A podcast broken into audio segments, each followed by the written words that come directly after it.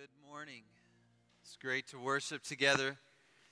If you've got a copy of Scripture, we're going to be uh, in John chapter 9. Uh, we are on our sixth, and this is our next to last week in this series uh, of, uh, according to John, looking at the seven miracles uh, that John records for us uh, that Jesus performed while he was here on earth. Now, we know that Jesus performed way more than the seven that are here in uh, Scripture. He uh, performed way more than what Scripture even tells us about. But John, in his goal and move and push forward uh, for people to believe and have faith in Jesus, records these seven for a very specific purpose and plan. And so we are looking at these, uh, and we have been for the last few weeks. We'll wrap up this series next week, and then we're going to go back into the Old Testament and jump into uh, the book of Jonah uh, to see what the Lord has for us there. Uh, this week is unique. Last week was, of all the miracles that John recorded for us,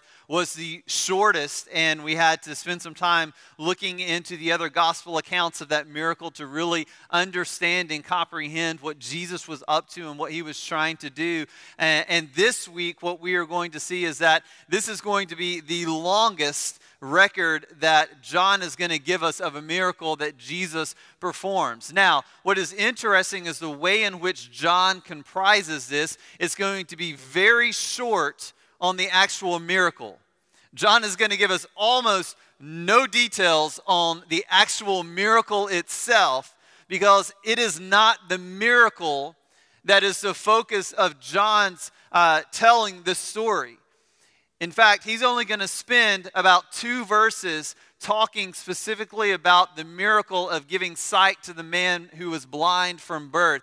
And then he's going to go on for about 40 verses and deal with a series of conversations that take place after the man was healed.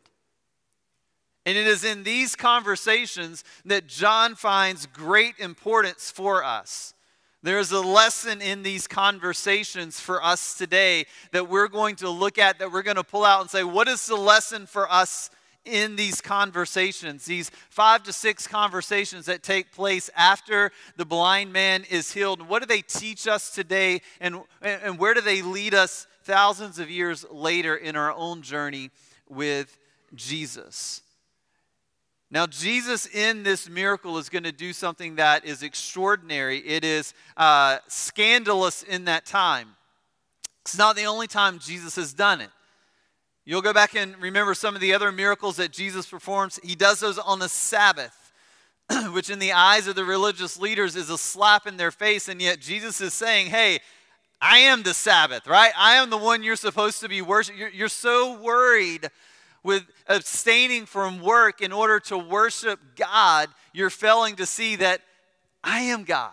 I am the Son of God. I am the promised Messiah. And so he intentionally is going to perform this miracle on the Sabbath to create controversy. And it is this controversy that gives us the 40 verses and the multiple conversations after the healing that are going to give us instruction and truth for our life today. And so let's jump in. John chapter 9, verse 1. As Jesus passed by, he saw a blind man from birth.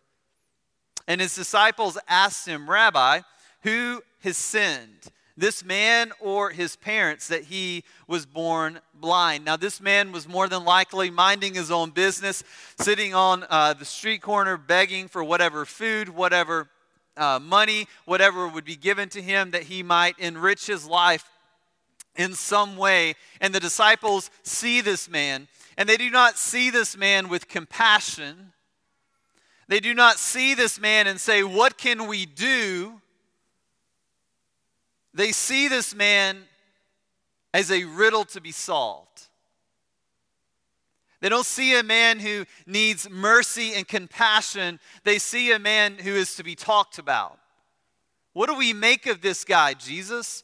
They don't look and say, hey, Jesus, heal this guy.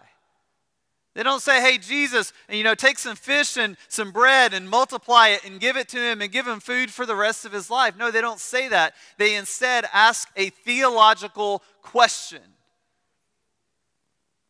They have no interest in helping him. They just want to discuss his condition.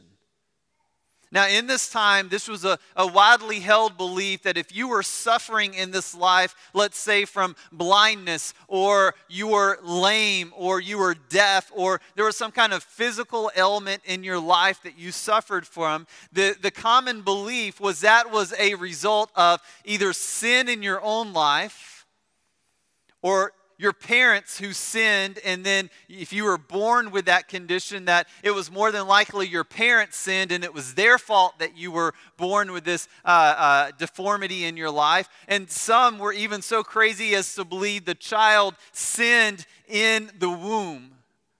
And it was a re- result of sins they committed, not even here in the world fully yet.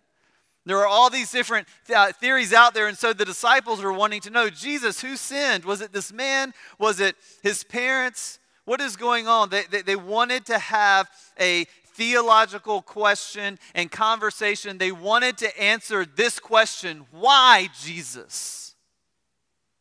Why is this man suffering? And isn't that the tendency that we all run to in our own lives when we face suffering and we face hardship and we face tribulation and we face difficulty, when we face sickness? Why, God? Why me? Why now? Why are you allowing this to happen? That is where the disciples find themselves.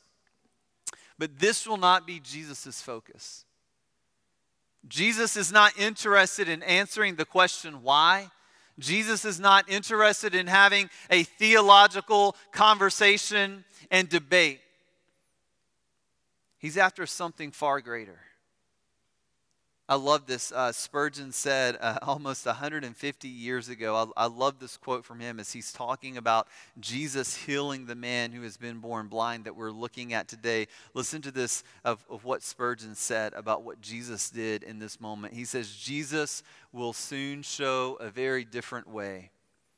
He won't dwell on the theological puzzle, but on actually helping the man. It is ours not to speculate, but to, to, but to perform acts of mercy and love according to the tenor of the gospel.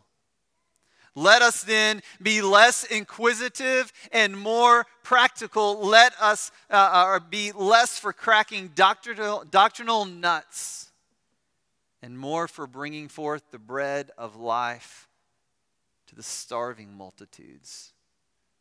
Jesus says, I am not here to answer the question why this man was born into sin. He was born into sin like everybody else. I'm here to bring mercy. I'm here to bring hope. I'm here to bring truth. And we ought to follow in Jesus' lead in this moment. But Jesus is also up to something else here. And we see it in his response here in verse 3. Jesus answered their question, Why was this man born blind? And he says, It was not that this man sinned or that his parents sinned, but that the works of God might be displayed in him. We must work the works of him who sent me while it is day, for the night is coming when no one can work. Jesus says, It is not a question of why, it's a question of what. Jesus says there is a purpose behind this man's blindness. There is a reason behind it. God is up to something in this moment. God has a plan and a purpose and a divine reason for the difficulty that this man has walked through, and it is that the works of God might be displayed in him. And thousands of years later, in the moments we find ourselves like the beggar, in situations of suffering and difficulty, instead of asking why, we're far better to ask God, what? What are you up to in this moment? What is your purpose in this season that I am walking through? As I am walking through the sickness that I do not want to walk through, God, what is your purpose? What is your reason? What is your plan? What are you up to in this moment? I don't want to ask why. That doesn't get me anywhere. But when I have a perspective that says, God, what are you doing? Now I realize that this is not for naught. God, you have a reason and you have a plan and you have a purpose and you are doing something and you are accomplishing something. You're putting your works on display in this season that I am walking through in my life. And in healing this blind beggar, Jesus is going to paint a picture of what our lives ought to look like lives that move to maturity in Jesus, that are able to say, Hey, God, what are you doing in me? What is your purpose? What is your plan? Not that ask why. He's showing how all of us, the goal in our life is to move to maturity in our faith and walk with Jesus, that we would live a life that worships Him. Because here's what I can tell you you will never ask, What are you up to, Jesus? if Jesus has not become your everything. If Jesus has not become the object of worship in your life, that you have said, You are valuable above everything else in my life, we will never come to the place that we will say, God, what are you up to in the midst of my sickness?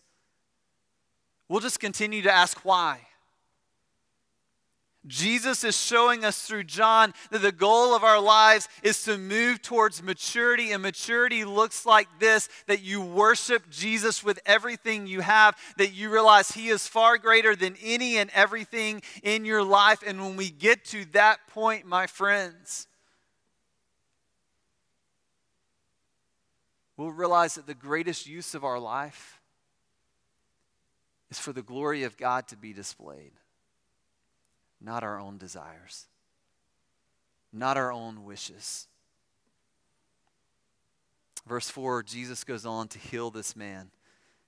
He says, We must work the works of the one who has sent me while it is day, for night is coming when no one can work. As long as I am in the world, I am the light of the world. And having said these things, Jesus spit on the ground and he made mud with the saliva. This is important. He did not work. In that time, it was believed that if you began to knead something together, that that was work and you had broken the laws of the Sabbath. Jesus did, was very careful in this moment not to break the laws of the Sabbath. He just spit in the mud and he placed it on his eyes. He anointed the man's eyes with mud and he said to him, Now go wash in the pool of uh, Siloam which means sent. And so he went and he washed and he came back seeing.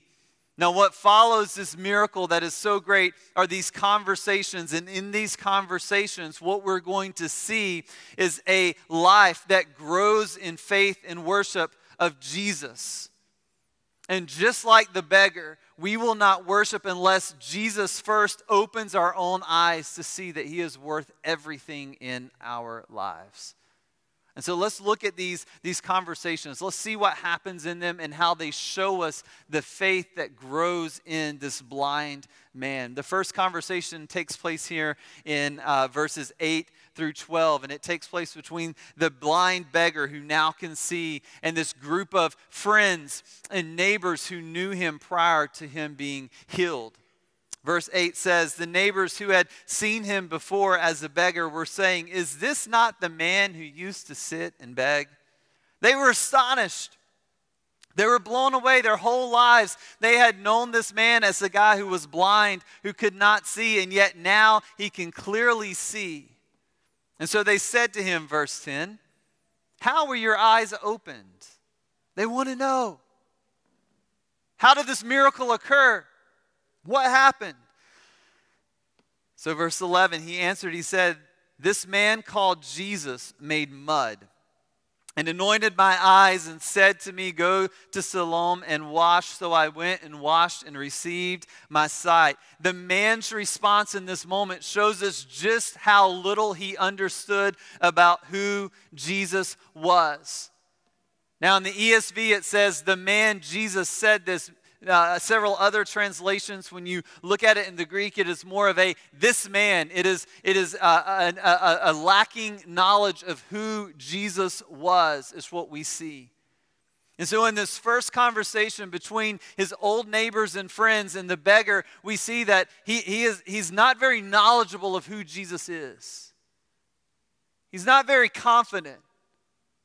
All he knows is that he was blind, and this man, he doesn't really know, spit in some mud and put it on his eyes and told him to go wash, and he did, and he now has sight. And so his friends are astonished. And what is amazing is even though he is clueless about who Jesus is, he's not going to stay there. He doesn't live the rest of his life being grateful for a miracle and knowing nothing about Jesus. That's not where he stays. So his friends who are blown away say, Hey, hold on, come on. And they, they take the man and they take him to the Pharisees because they want to get to the bottom of this. Verse 13 says, They brought him to the Pharisees, the man who had formerly been blind. And what is amazing is as they bring this man who was once blind, who now can see, into the leaders of the faith of the Jewish people who ought to have been celebrating his healing in a miraculous way, they are angry. They don't care that he's been healed. They don't care that he now has sight. They are consumed with hatred for Jesus alone. And they see in this moment a chance to try to get Jesus, an opportunity to catch him working on the Sabbath, that they can take their enemy out. And so they say to him, Verse 16 This man is not from God, for he does not keep the Sabbath. But others said, How can a man who is a sinner do such signs? And there was division among them. Even among the Pharisees, they were divided on this. They didn't know what to make of this guy who apparently worked on the Sabbath and performed a miracle. Is he the Son of God? Is he not? And this beggar, faced with the anger and the frustration of the religious leaders, watch the change in his response to their questions. Remember, with his neighbors, with his friends, this was his response. This guy, this guy healed me. Now, watch his response and his answer to the questions that the Pharisees are going to ask him in verse 17. So they said to him again, What do you say about him? Since he has opened your eyes, what do you say about him? And listen to the beggar's response He is a prophet.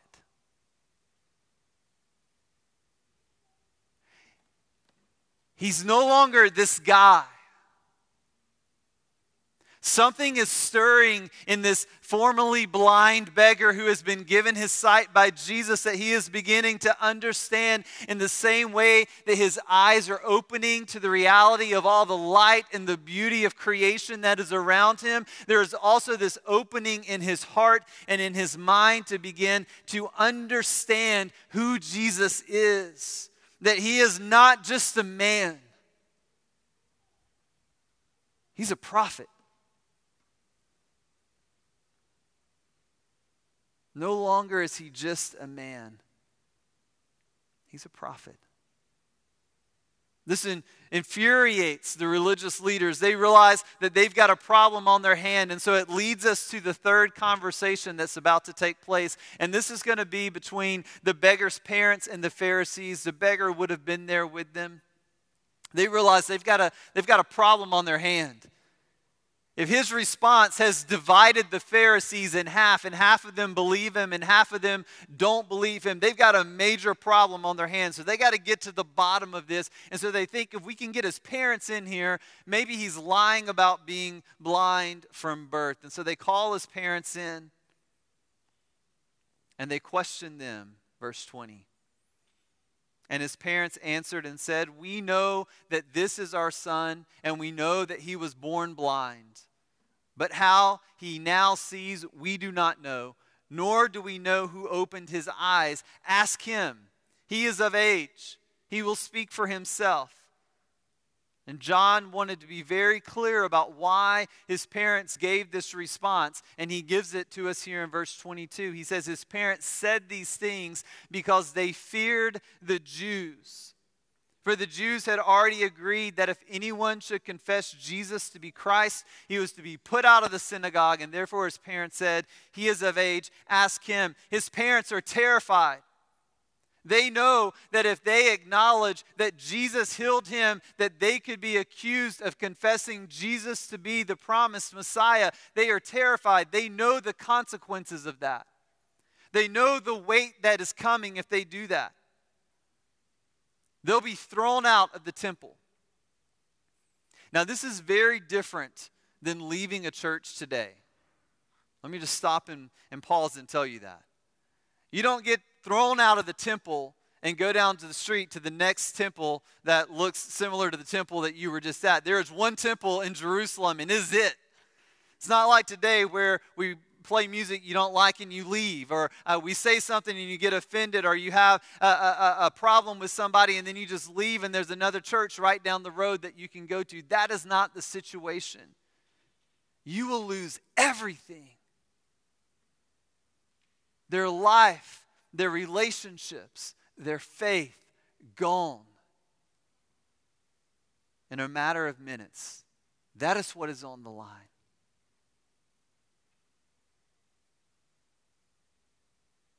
But even in the face of all of that, even though the beggar watches his parents cower in fear before the Pharisees, he continues to grow in his faith and his knowledge and his understanding of who Jesus is. Look at the fourth conversation. It's between the Pharisees and the beggar. We call it round two because they weren't done. And in this moment, we're going to see a total different response from the beggar than when he first talked to his neighbors. There's going to be faith and confidence and boldness in him that has been grown from somewhere that did not exist when this all began. Verse 24. So, for the second time, they called the man who had been blind and they said to him, Give glory to God. We know that this man is a sinner. They're going ahead and telling him what he ought to say. This man is a sinner. Give glory to God. Listen to us. Pay attention, boy. And the beggar answered, Whether he is a sinner, I do not know. One thing I do know that though I was blind, now I see. And so they said to him, What did he do to you? They've already asked him this before, right? He's probably getting tired of answering this question. Everyone's asked him this over and over again. What did he do to you? How did he open your eyes? And he said to them, Listen to this. I've already told you. And you would not listen. Why do you want to hear it again? Do you also want to become his disciples? There's like sarcasm in his voice now. There's a confidence and a boldness. And we see in his response, Do you also it's a key word. Do you also want to become his disciples? He has gone from being a man who says, This is just the man, this man who was a prophet, to who now, in the face of losing everything, says, I want to follow him. Do you also want to follow him? That was his response.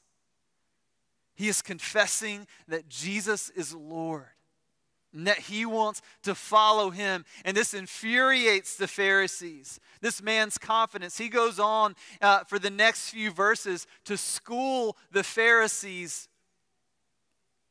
on who Jesus is. This man who just a few moments ago was a blind, outcast beggar who wasn't worthy of anything, who had no formal training, no education, has now went from here to teaching and instructing the most respected and highly trained leaders of the day. It's a total transformation. Verse 34 they answered him, You were born in utter sin, and you would teach us? How dare you? And they cast him out. The blind beggar who has become confident and a bold witness of the promised Messiah, who is unafraid of the consequences that would come from worshiping and following Jesus. And John is going to put a highlighter on that and say, This is who we ought to be.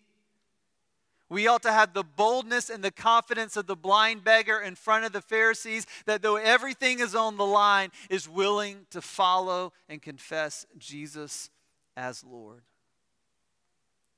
But there's a last conversation. It takes place between Jesus and the beggar when Jesus hears about what the religious leaders have done. It breaks his heart. This man that they ought to have rejoiced over and celebrated the healing in his life, they have ridiculed and cast out. And so Jesus went to him. Think about that. The outcast, beggar, worthless in the eyes of everybody else, the Son of God sought out. Verse 35.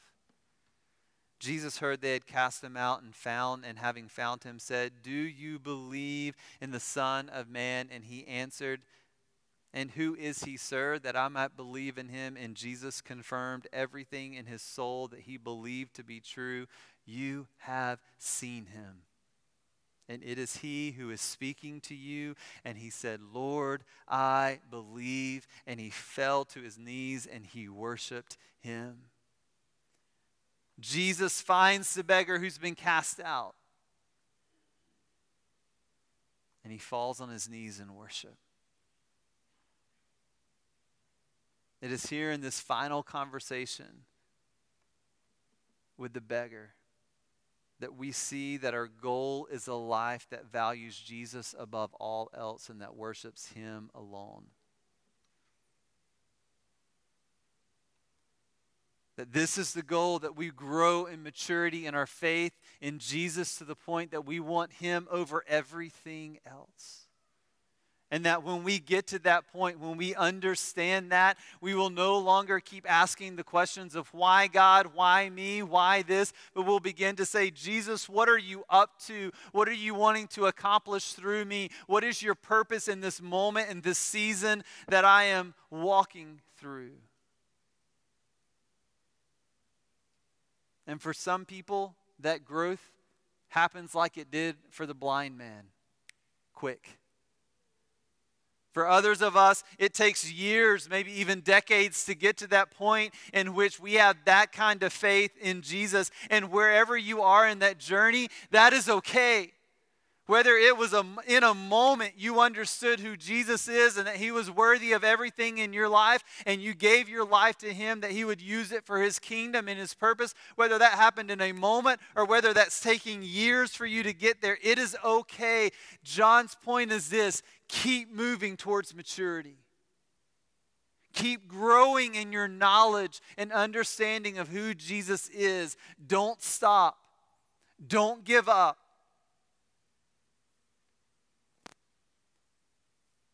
Because when we quit moving towards maturity and faith in Jesus, we begin to look and talk like the blind Pharisees. And I'm convinced that there is nothing more detrimental to the kingdom of God and what He is up to here on earth than blind Pharisees who think that they're more important than Jesus, who think their kingdom and their purposes and their plans have more value than what Jesus is up to.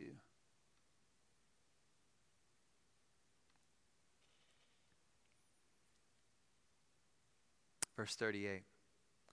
He said, Lord, I believe, and he worshiped him. And Jesus said, For judgment I came in this world, that those who do not see may see, and those who see may become blind. The hope for us this morning is that Jesus has come and like the beggar, that our eyes might be opened and we could see him as the promised Messiah who is worthy of everything in our life. And my prayer for you this morning and my prayer for me this morning is that for each of us, that we would daily ask the Lord to open our eyes like he did for the blind man. That we would see clearly who he is, that we would see clearly that he is worthy of everything in our life, that we would devote ourselves to him and to his purposes, that he is at work and accomplishing in and through our lives. So that we are not like the blind Pharisees filled with selfishness and self centeredness, focused on building our own kingdom here on earth. So, would you bow your heads and close your eyes?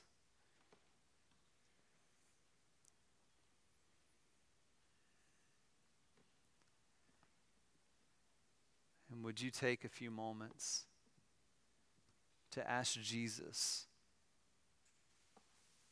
To open your eyes to who He is. It's what we need. We need Him to help us see that He is worth more than everything else in our lives that we think are so important.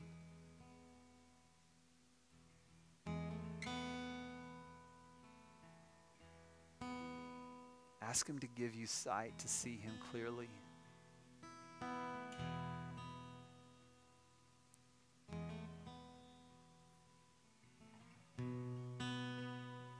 Morning,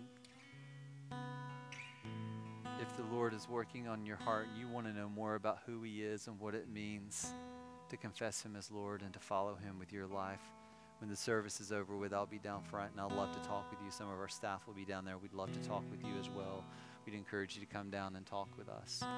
But in the next few moments, we're going to sing a song together.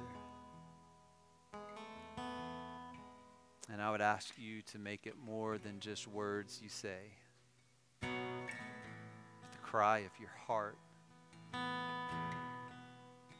see with clarity who Jesus is.